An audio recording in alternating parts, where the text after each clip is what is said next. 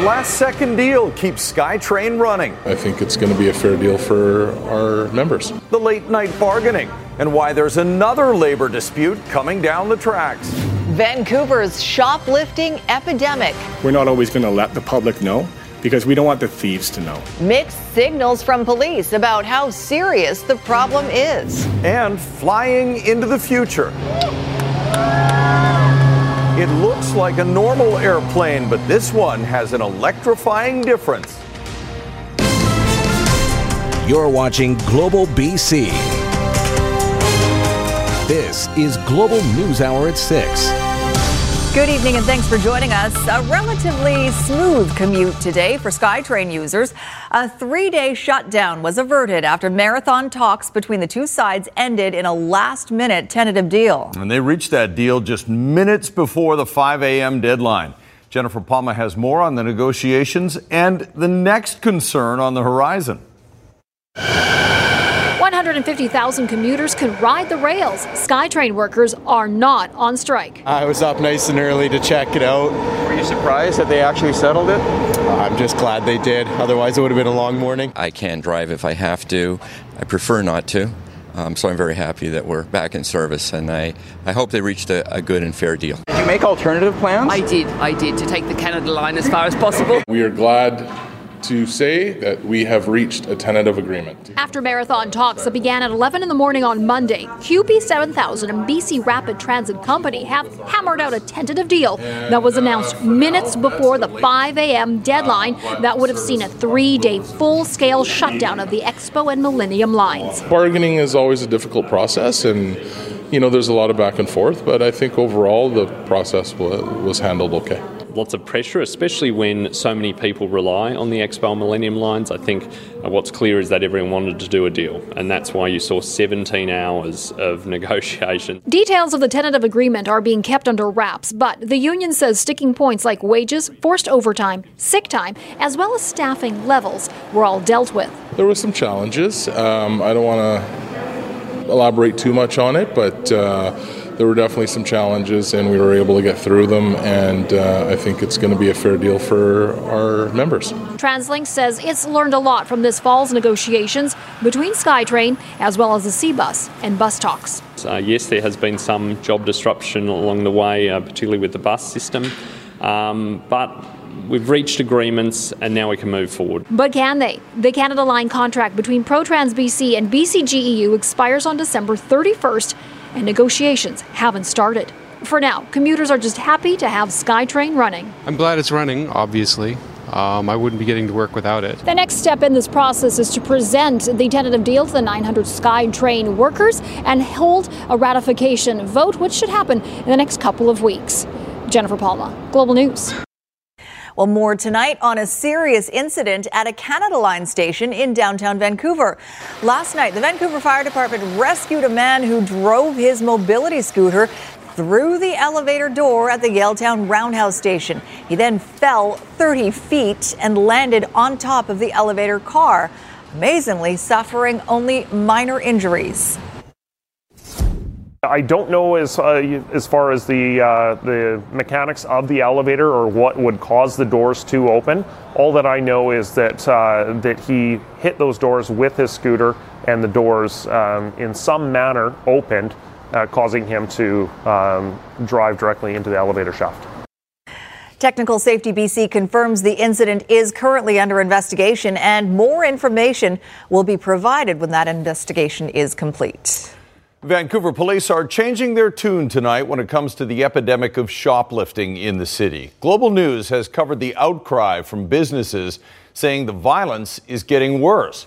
When first asked about the issue, VPD indicated it wasn't a problem, but as Jordan Armstrong explains, that changed today. Vancouver police are admitting what Global BC viewers have known for two weeks violent shoplifting is a problem. It is an issue which we're trying to deal with. But that's not what the department told the public on November 28th. Vancouver police haven't noticed an increase uh, of thefts downtown. Now they've revealed that not only was downtown theft on the radar then, but a special VPD task force was at work and apparently did well. Last month, the Vancouver Police Department completed a special three week project targeting shoplifters in downtown Vancouver, which subsequently had 25 arrests. And there have been more recent arrests elsewhere in Vancouver. Sunday, a security guard at Lululemon in Kitsilano was threatened with bear spray. Two people are accused of theft and weapons offenses. Two days earlier, another guard was threatened, this time at knife point at a liquor store on Commercial Drive. A 20 year old man is facing charges. Well, we're very happy that the police are putting some focus on uh, recent property crime, and we also need Crown and the courts to deal with these really chronic violent offenders as well. A concern his organization first brought to the BC government's attention two years ago. As for Vancouver police, the department says undercover officers will continue to patrol theft hotspots this month. But why did it take videos like this?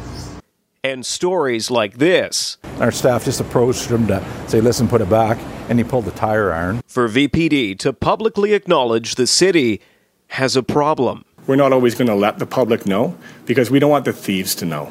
But don't you want the public and businesses to know that you're on this? You left the public and businesses with the impression that you were behind the eight ball on this. I don't think that we'd let the public know that we're behind the eight ball on anything. Jordan Armstrong, Global News.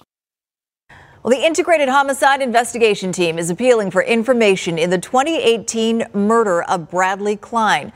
Klein was found dead inside a coach house on a property in Surrey one year ago this month. Police say the 26 year old's injuries were consistent with foul play. And while they don't believe his death to be random, they say Klein was not linked to any gangs. Investigators say a number of suspects have been identified. Uh, some of these individuals uh, may be here in the lower mainland area, uh, but some may be in the Edmonton area of Alberta. IHIT's message to them is this As you can see from today, we haven't forgotten about Bradley Klein, and we certainly haven't forgotten about you. We're asking you today to do the right thing and come forward.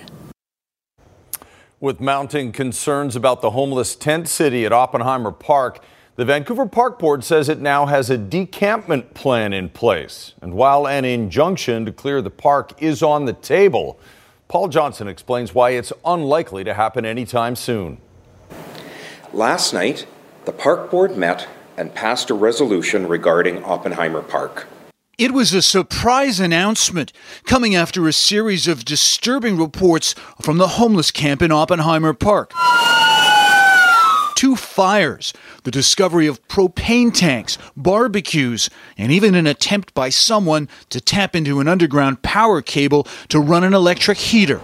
What we're asking is now a third party. But it won't happen right away. First, the park board wants to hire an outside consultant to advise them on how to do it. They want the campers to leave voluntarily and only when acceptable shelter space is available. And they want it all to be done in accordance with the principles of First Nations reconciliation. This is all part of our truth telling in looking at our history and the colonial uh, relationship with our First Nations. So, how long is that expected to take? The park board says it doesn't have a concrete timeline and expects the camp to remain for months. It's a, a move in the right direction. Charles Gauthier runs the Downtown Vancouver Business Improvement Association. He's concerned about the camp's drain on police resources and says more could be done to bring in quicker solutions like the hard shell tents that have been set up in San Diego. We're still concerned about the length of time it will take to get a resolution to this issue. While the strategy is changing, it's going to be another dangerous winter in Oppenheimer Park. In Vancouver, Paul Johnson, Global News. Meantime, Vancouver City Council has deferred voting on a budget that includes a big tax hike. The proposed 8.2% property tax increase would be the largest in at least a decade. Council will reconvene tomorrow to go over possible alternatives, including a 5, 6, or 7% increase instead, as well as the risks or impacts of each proposed hike. A vote is expected next Tuesday. A ruptured water main has caused significant damage in a Surrey neighborhood. Check out this shot from Global One. You can see the scope of the flooding forcing the closure of streets in the area of 132nd Street and 96th Avenue. Residents say the water was knee deep in places. The city says there is no obvious reason for the break and they're continuing to investigate what caused the rupture. We are uh, still under construction this house. This house was badly affected. So I don't know city people are not taken care of or something went wrong why this water was not shut off for about two hours two to two and a half hours were running right from 5.30 to almost 7.30 or 8 o'clock the city is advising affected residents to contact them with any questions or concerns. Shovels are already in the ground for the Trans Mountain Pipeline expansion project, but there are questions about how much it's really going to cost. The federal government paid millions for it, but exactly how much is up for debate. Richard Zussman reports on a petition to get to the truth. Trans Mountain's parent company is. They may not support the Trans Mountain pipeline, but these environmental and First Nations groups are now part owners of the project, and they want something from the Prime Minister. We're here today to call on the federal government to release the true construction costs for the Trans Mountain pipeline the Dogwood Initiative, Stand.Earth, and the Union of BC Indian Chiefs teaming up in a campaign to push to find out how much expanding the pipeline will cost taxpayers. When the federal government bought the pipeline, estimates for the expansion were around $9.4 billion. It is, in fact, harder to get up to date, accurate, financial information about this project than when it was owned by Kinder Morgan. The calls come on the same day Prime Minister Justin Trudeau met with Alberta Premier Jason Kenney in Ottawa. The pipeline's future, minus the price tag, a central part of the meeting. Uh, we've uh, begun construction of the Trans Mountain Pipeline expansion, which is, of course, extremely important in terms of getting resources to new markets. Advocates against the project arguing the money being put into getting those resources to market could be much better spent elsewhere. We could be building affordable homes in our big cities. We could be funding schools and transit and hospitals. And we could be funding clean energy and renewables right now. But Premier Kenney always quick to point out the potential profits from moving additional bitumen to the coast, plus the jobs, is worth more pushing Trudeau to get the project done as quickly as possible. And I made uh, the case for action uh, by the federal government as strongly as I could. But all these groups and many other British Columbians want to know is how much that action will cost them. Richard Zussman, Global News, Victoria. The BC government is changing exemptions to its speculation and empty homes tax. More than 99% of British Columbians will remain exempt, but the tax will go up 2% in its second year for foreign owners and satellite families. The speculation tax was introduced in 2018. For Canadian owners, it means an annual rate of 0.5% on the assessed value of secondary homes that aren't rented out every year.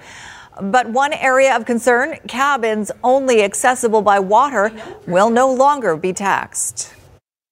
So, along with our 30 point plan, this tax is working, and we're going to continue to monitor it and look for improvements if they need to occur. It's bittersweet, and that was one of the main uh, group of people I was trying to protect from the speculation tax. Uh, but there are others who remain uh, un- not exempted, remain liable for payment. So, I'm happy in some regards and disappointed in others.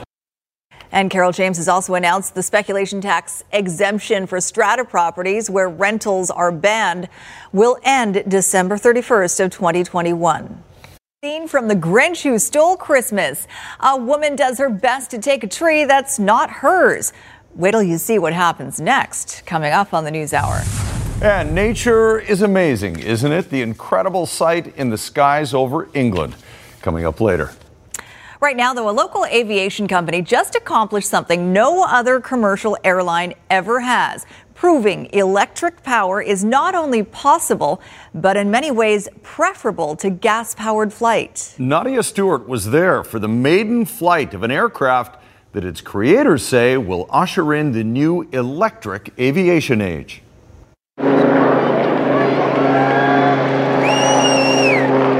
Wasn't for the noise of the helicopter flying alongside the aircraft, it would have been a fairly quiet maiden voyage, one 11 months in the making that couldn't have come soon enough. If the, all the other operators around here don't pick up the electric plane, they'll probably be out of business in two, two decades, I bet. Harbour Air and MagniX teamed up to retrofit a Beaver seaplane, now equipped with a 750 horsepower all electric magni500 propulsion system. The E plane is the first of its kind. That flight was just like flying a beaver, but it was a beaver on electric steroids. A zero emission flight with performance that far exceeds the 62 year old piston engine. Normally, in a, in a piston beaver with the same load, in that kind of tailwind, I probably would have disappeared down the river before I would have been airborne. The electric prototype only flew about 10 miles Tuesday morning, but the E plane could easily fly up to 100 miles. Perfect for short trips in small communities where cost is a factor for larger airlines and aircrafts. Fuel is way more expensive than electricity. Uh, maintenance on internal combustion engine is significant compared to electric, which is close to nothing. Experts say this is a big step for aviation, though no one is keeping an eye on the sky for electric motors on long haul flights just yet. Barring any breakthrough, real battery breakthrough, uh, I suspect not. I would never say never, uh, but I suspect not. What you will start to see, though, are hybrid, uh, h- hybrid systems. It will be at least two years before the world's first electric beaver will be cleared for takeoff with passengers. For now, the pilot is the only one on board while they seek Transport Canada's approval. Nadia Stewart, Global News.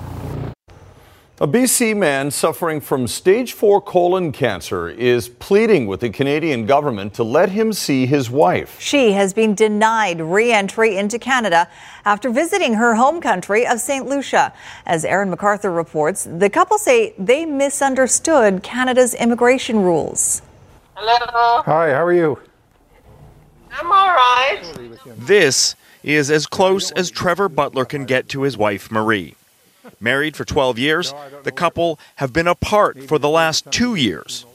Her immigration status prevented her from returning home after a trip to her native St. Lucia to visit family. I'd like to see her back here, first of all. That would be the main thing. Over the course of the last two years, the couple has hired a lawyer to get the necessary paperwork together so she can apply for her spousal permanent residency. But while that drags on, the need to get Marie back home became much more urgent. Trevor was diagnosed with stage 4 colon cancer. It's, it's painful. I, I can't tell you the amount of times, the nights I stayed awake just um, wondering what's happening with him. The, the, the nights I actually cried myself to sleep. Twice now, her application for a temporary visa has been refused. Immigration officials say she already overstayed her first visa for the country and she is likely not to leave Canada. It's really frustrating because I've been I've been fighting that for almost two years now, you know, trying to get it through, and, and it's just not going. Butler's surgeon has written a letter to the immigration minister, and friends have contacted the prime minister's office. But so far, there has been no sign of compassion from anyone at the federal government level. There is an option for immigration to allow someone to come uh, on humanitarian grounds. There is an option for them to speed up the processing. Immigration Canada is aware of this file, but because of privacy concerns, will not provide any information. Meanwhile, Butler just wants to spend whatever time he has left with the love of his life. Stay positive. Keep your spirits up. Okay? Aaron McArthur. Global News. Well, the problem of phony online rental listings involving apartments, houses, and vacation properties is still a major concern. The Better Business Bureau has just released an investigative report saying too many people are still falling victim. With more on that and how to protect yourself, let's bring in our Consumer Matters reporter, Anne Drewa. This is a big problem still. Yeah, and the scam is so widespread. Thanks for that, Chris. The numbers are concerning. The Better Business Bureau says over the past three to four years alone, more than 5 million people in North America have fallen for this scam. Many of these fake listings continue to pop up on free classified online sites like Craigslist, Kijiji, and Facebook Marketplace.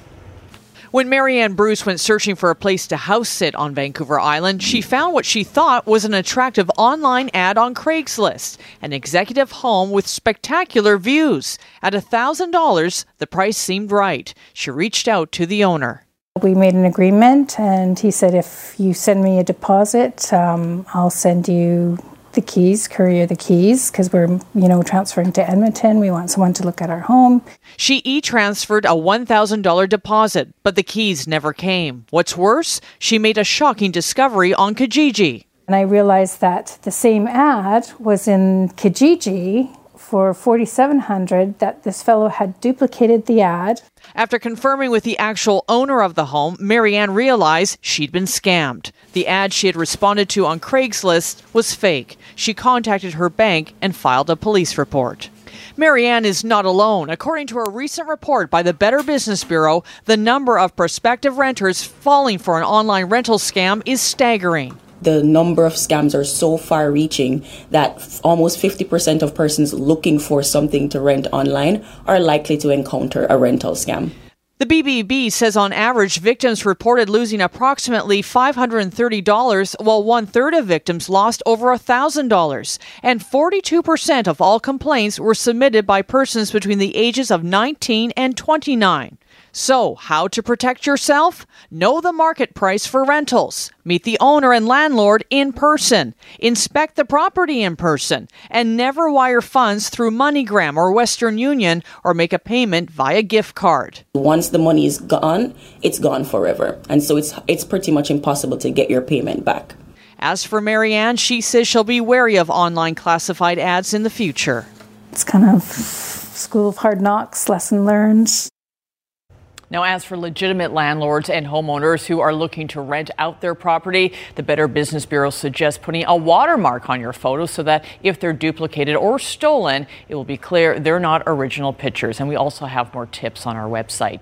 And if you have a consumer issue for me, you can email me at consumermatters at globalnews.ca. All right. Thanks for that, Anne. Another stellar holiday light show is dazzling the public on the North Shore. Meteorologist Kristi Gordon is live at the Canyon Lights at Capilano Suspension Bridge Park. Kristi? Thanks so much, you two. Yes, this is one of my favorite holiday events. I love being out in the fresh air in the Capilano Canyon area, in amongst trees. I want to introduce you to Stacy Challa. She's the communications manager here. Stacy, um, over a million lights, 15 years running a very successful program for people that haven't been here. What can they expect? Yes, Canyon Lights really has become a family tradition for so many. It's a great time of year. It's on until January 26th. Visitors can come and cross the suspension bridge and it's beautifully illuminated. The river below is even glowing. And as you enter the West Coast rainforest, we have Treetops Adventure mm-hmm. with eight of the tallest world's living Christmas trees, all illuminated up to about 200, 250 feet feet tall. And then we also have a cliff walk, and it's got a new feature with a Arc de Lumina this year that's a light tunnel. I have yet to check that one out, but I will do that right afterwards. Thank you so much, Stacy. Yeah, so it is a lot of fun down here. It's open from 11 till 9, right through until January 26th. So there's plenty of time to come down. It's open every day except for Christmas Day. It's closed. And if you want tickets, you can go to capbridge.com or just come here and get tickets. Thanks, Stacy. Mm-hmm. All right, guys, back to you. Thanks, Kristi. The House Committee on the Judiciary is introducing two articles of impeachment charging the President of the United States, Donald J. Trump, with committing high crimes and misdemeanors. Another historic day in Washington, D.C., as Donald Trump is officially charged with abuse of power and obstruction of Congress. Today's announcement sets in motion a series of events that could lead to an impeachment trial in the Senate early next year. Plenty of time for the Republicans and Democrats to try the case against the president in the court of public opinion. A moment months in the making for just the fourth time in U.S. history. The House Committee on the Judiciary is introducing two articles of impeachment charging the President of the United States, Donald J. Trump, with committing high crimes and misdemeanors. The first article introduced by House Democrats abuse of power, charging the president with dangling a White House meeting and military aid money to Ukraine in exchange for its leaders publicly announcing investigations that would benefit his reelection. The second article obstruction of Congress for blocking testimony from key administration officials in what Democrats describe as unprecedented, categorical, and indiscriminate defiance. They say the time to act is now. If we did not hold him accountable, he would continue to undermine our election. President Trump defending himself late tonight. Do you believe that your impeachment is inevitable, sir? Well, I think the Democrats, I can't imagine they vote for it because we did nothing wrong. I think it's a disgrace that people can make impeachment out of nothing. That was a perfect conversation. The president's allies argue the Democrats' case is based on hearsay. When you have abuse of power, which is an amorphous topic that can be anything they want it to be, there's just wafer thin evidence for this. Speaker Pelosi, Adam Schiff, and her counterparts have been abusing the power of impeachment because they're afraid Donald Trump will get reelected on his own. Today's announcement sets up a House vote to impeach the president as soon as next week. And with Democrats in the majority, it's expected to pass along party lines. But that does not mean the president would be removed from his job. Two thirds of senators would have to approve that after a trial next month. And with supportive Republicans in control there, the president's almost certain to stay in office. In New Jersey today, the streets of Jersey City became a war zone during a furious gun battle between police officers and gunmen. When it was over, six people were dead, including a police officer and three innocent bystanders. Police moving in towards a supermarket as a horror unfolds on a residential block in Jersey City. Moments earlier, a hail of gunfire. A shootout between police and suspects holed up inside the building.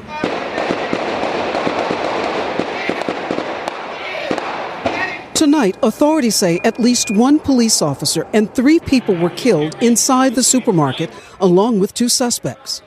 We entered the building about 10 minutes ago. There are multiple deceased inside the building. Senior law enforcement officials tell WNBC it began this afternoon. The suspects shot the officer as he approached them in a cemetery to question them as part of a murder investigation.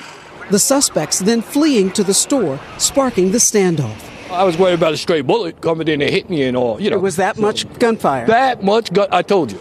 Local schools were placed in lockdown. Witnesses say for more than an hour, exchanges of gunfire could be heard between police and the gunman. I saw two people came out of a U-Haul truck across the street, and they and they ran and they shoot before they went in into the store. This has became like a war zone. Tonight, police are identifying the slain officer as Detective Joseph Seals, a 39 year old married father of five. Chile's defense minister says no effort will be spared to find a military plane that disappeared on its way to Antarctica with 38 people on board. More than a dozen planes, two ships, and three satellites are involved in the search for the Chilean Air Force transport plane, which took off yesterday on a flight to a Chilean base in Antarctica. The sea between the southern tip of South America and Antarctica is infamous for severe weather, but Chilean officials say conditions were good when the plane took off. It appears the plane did not send out an alert before it disappeared. Caught on video, a scary experience for four American tourists. Their plane had a problem with its landing gear and it came into an airport in Costa Rica for an emergency landing.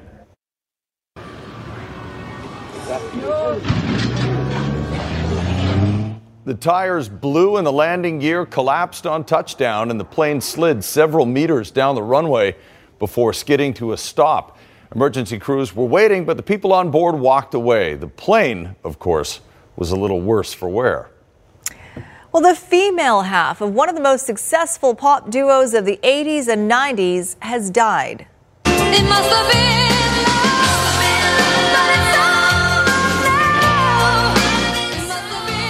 Marie Fredriksson of the Swedish pop duo Roxette has died at the age of 61. Her agent says she died from the consequences of a long illness. Fredriksson formed Roxette with Per Gessle in 1986. The two had a number of hits, including The Look and Joyride. They sold 80 million records worldwide. In Health Matters tonight, a new study suggests children who have a higher body mass index, or BMI, might have changes in their brain structure. University of Vermont looked at MRIs from more than 3,000 9 and 10 year olds. They found that those with higher BMI were more likely to have less volume in the region of the brain that impacts the ability to plan and to control impulses. They also scored lower on cognitive tests. The scientists say the results do not show whether obesity causes the changes or if the changes lead to the weight gain. Chilliwack resident Rob Ietzi's security cameras captured an unusual variation on Christmas tree shopping at about 2 o'clock this morning. Someone tearing out part of his neighbor's hedge. It might have been the perfect crime had an RCMP cruiser not passed by at exactly the same time. The officers turn around and confront the thief, who, for some reason, denies everything.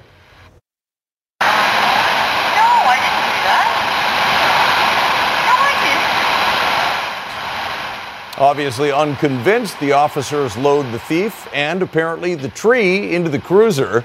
Chilliwack RCMP say they don't have any reports of vandalism or theft related to the video, and at this point, they haven't spoken to the officers involved.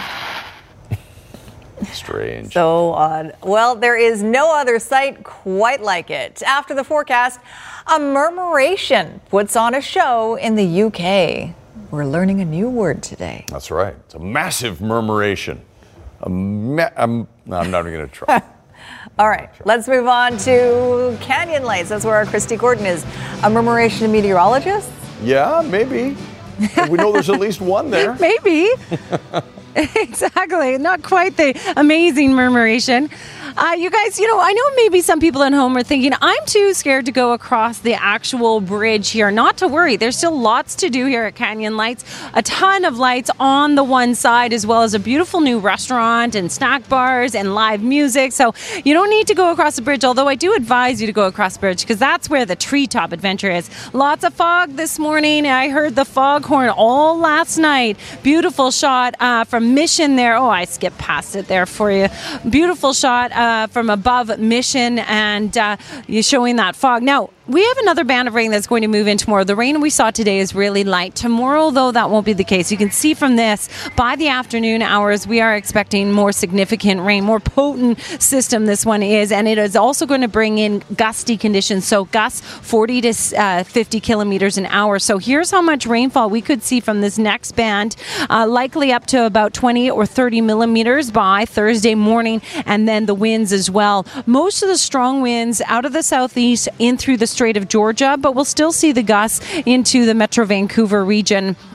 Across the north coast, you'll see periods of rain, light snow in through the northeast, flurries from the central interior through the Columbia and the Kootenay region, dry in through the Okanagan Valley. And for our region, we'll see the rain develop uh, in the afternoon. Vancouver Island will see it earlier. Uh, we will see wind and rain on Thursday, also just a chance of showers on Friday. We're back to sunshine, though, it looks like just in time for the weekend, though. Uh, perfect timing for anyone at home to come and check things out down here. As I mentioned, I really urge you to go and get across to the other side. That's a beautiful walk all along the trees, and you get right up into the treetops. It's lots of fun. Just don't look Back to you. Just don't look down. That's it. Straight That's right. ahead, I got a straight feeling it's just going to be you and me. Squire's not going. Kristi's not going. Oh, Kristi would do it. Caught on video and posted on social media, one of Mother Nature's most spectacular natural phenomena. That's right. It's a giant flock of starlings flying in formation in what's called a, yes, a murmuration. Thousands of starlings are known to fly this way in places they inhabit. In some cases, formations of up to a million starlings can nearly block out the sun. These aerial spectacles are often a case of self defense. The starlings' movements are their way of putting distance between them and a nearby predator, such as a falcon. How do they do it without crashing into each other? Well, there are a lot of theories and scientific advancements that have studied that, but the fact is, no one really knows for sure. I've got a good choreographer Beautiful. in practice. Yeah. All right, Squire, big game tonight. Oh, I know. This is when Leafs Nation comes out of mm-hmm. hiding and fills half the arena. There will be two winners at tonight's hockey game. One of the hockey teams mm-hmm. and the 50-50 ticket holder because there's a massive 50 500 ticket- grand. 500 grand you could take 500 grand guaranteed. You can buy it inside the rink or you can buy it online. I think someone at this desk has a ticket. I think not you're me. right. They come out once a year. The one night they feel safe to show their true colors, which are blue and white. Tonight is the night of the local Toronto Maple Leaf fans who make Rogers Arena sound like it could be just as easily in Mississauga as it is downtown Vancouver. The players on both teams certainly notice when this happens. The visitors, of course, love it. The home team, not so much, but the visitors love it. uh, Leafs fans everywhere. So I think that's uh, you know feel pretty fortunate for that. Obviously, when you step into a road building and um, you know there there are some loud fans there. They're cheering loud. You don't really know who scores the who's scoring the goal if unless you hear the the buzzard sound.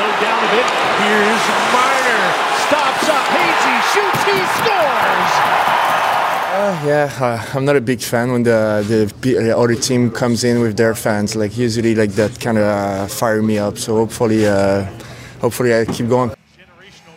Someone's kicking a Dave Keon uniform there. Okay, during the summer, while everyone was debating how much the Canucks paid for JT Miller and the signing of Tyler Myers, not a lot was said about defenseman Oscar Fantenberg. But if you mentioned his name around Jim Benning or Travis Green, they lit up. They thought they had got a very inexpensive piece that'll help more than most people think. And so far, that's been the case, as Fantenberg is doing what they thought he could do seamlessly step in as a replacement. Jake Virtanen back to the line. Fantenberg, a long shot. Scores. With Alex Edler injured, Oscar Fantenberg is looking like a decent insurance policy for the Vancouver Canucks. Signed in the offseason for 850 grand, Fantenberg is logging just under 15 minutes of quality ice time on the Canucks blue line. He's just a solid defenseman. I think he's filled in nicely. I think his game's progressing. Um, you know, reminds me a little bit of Ben. Same kind of type of players. Uh, heavy bodies. They, they like to defend, take it personally. And uh, I think the more he plays, probably the better he'll get. Behind the net of Markstrom, Fantenberg back to it was hammered by two Senators behind the net. Fantenberg's preseason didn't go according to plan. He suffered a concussion and spent the month of October on the injured reserve list. Fast forward a couple of months, and he doesn't look out of place paired alongside Troy Stecher. I mean, you're also a little bit scared if something happened with your head. You never know what the recovery is going to be like. But uh, obviously, it's, when something happened with your head, you never know how long it's going to take. He's just come in. He's played really well. Um, hasn't tried to do anything too special. And it's hard on pucks. Simple and talks pretty loud. So um, I feel like the two of us are getting along pretty well out there and try to make things happen. All right, today the Dallas Stars shocked everyone when they fired head coach Jim Montgomery for something they won't talk about. All they will say is they were made aware of something he had done which was considered unprofessional. The players were surprised, so that would tell you it had nothing to do with anything between him or members of the Stars. The new assistant, or the old assistant coach, Rick Bowness, is the new head coach. It is an honor and a privilege to work in, in the NHL, and there's a standard that we are all held accountable to as an employee of the Dallas Stars organization. This decision was not, I repeat, was not based on on ice performance, and there's no connection to any past or present players. The city of Halifax moved closer to getting a CFL expansion franchise because the city approved conditional funding of a CFL stadium. Now, the potential owners can go with that and look for a location, and they can lobby the provincial government for extra funds. If everything goes well, they'll be able to go back to Halifax City Council next June, and if that goes well, they can start building a stadium. And if that goes well, you could have a 10th CFL team in Halifax in 2023. Hmm. Long road trip for the Lions to get all the way out there. Thinking about that. All right, thanks, Squire. Here's Anne Drewa, and now the preview of Global News at 11. Ann? Thanks, Chris. Could an end to the forestry strike be imminent after a more than five month labor dispute? Western Forest Products and the United Steelworkers Union will be meeting with two independent mediators, including Vince Ready, this week. And with the SkyTrain strike averted, we'll take a look back at a major milestone on the Expo line when the first train rolled out on the track and why it was considered revolutionary. Those stories and more when you join us tonight at 11 o'clock. Chris, Sophie. What a moment. Here's your snow report for this evening. No new snow across the south coast mountains, but that will likely change as snow has been falling throughout the day today. Sasquatch will open on December 21st. Now, Manning Park is still waiting to find a date. Revelstoke, no new snow. Same for Fernie and Kicking Horse, but good solid bases for this time of year. Big White, Silver Star, Sun Peaks, and Apex also no new snow, but they'll be getting some in the next 24 hours. Mount Washington still waiting to find a date. Whitewater, one centimeter. Red Mountain opens on Thursday, and Powder King has 150 base. Coming up on ET Canada, the new Hollywood backlash over the Golden Globe nominations, plus Ryan Reynolds in Brazil, Chewbacca in Toronto, and Vanna White. That girl's making history. It's all coming up at 7 right after the news hour. For now, it's back to you, Chris and Sophie. Thank you, Cheryl. Cheryl looks like she's going to a Christmas party right now. Yeah, sparkly. Mm-hmm. Well, at the Christmas party of a Baltimore company, employees were handed mysterious red envelopes. Yeah, when they were t- finally told to open them, they discovered, in many cases, a life changing surprise. At the holiday party for St. John Properties in Baltimore, employees were handed envelopes like the ones you see at the Oscars. And now you can open your red envelope. But this was no movie. This was their bonus. I'm so happy. Just thank them from the bottom of my heart. In all, the real estate development company is handing out $10 million, shared by 198 employees. The amount received is based on tenure, with bonuses ranging from 100 bucks to 270,000. The average payout is 50,000. I'm definitely going to pay it forward. Definitely, I have to. You don't get a gift like that and not share it. Scott Connolly has been a maintenance technician at St. John for 29 years. I keep thinking about it. It's like winning the lottery a little bit. It's something that you never expected. Executives say this was a way to celebrate reaching a major company goal. We heard things such as I'm buying a new Corvette, um, I'm debt free finally for the first time in my life. It literally brought tears to our eyes. A real estate company making a real difference. Joe Fryer, NBC News. Wow, that's a good company to work for. Business is good in Baltimore, I guess, right now. Okay, should we check back in with all those lights? And uh, okay, Kristi. Yeah. Would you walk across that thing or you wouldn't? Don't feel bad if you oh, say absolutely, no. Absolutely, I would. Okay, so you're I've not done it many, of the many times. Okay, good. No, no, no, no, not at all. But I know some are. My little guy is, and that's okay. But I really urge you to get on the other sides because it's so much fun. It is starting to rain a little bit here right now, but uh, not too bad. We're all Vancouverites here. We can get be used to the rain, so you can still come down, and we still have a great weekend in store for us with some sunshine. So maybe that's a good time for everyone. What all right, guys, back to you. About if we didn't have the rain after all. That's right. Okay, that's right. Thank you, Kristi. There's no bad weather, just inappropriate clothing, as Kristi likes to say. Thanks very much for watching, everybody. Have a good night. Good night, all.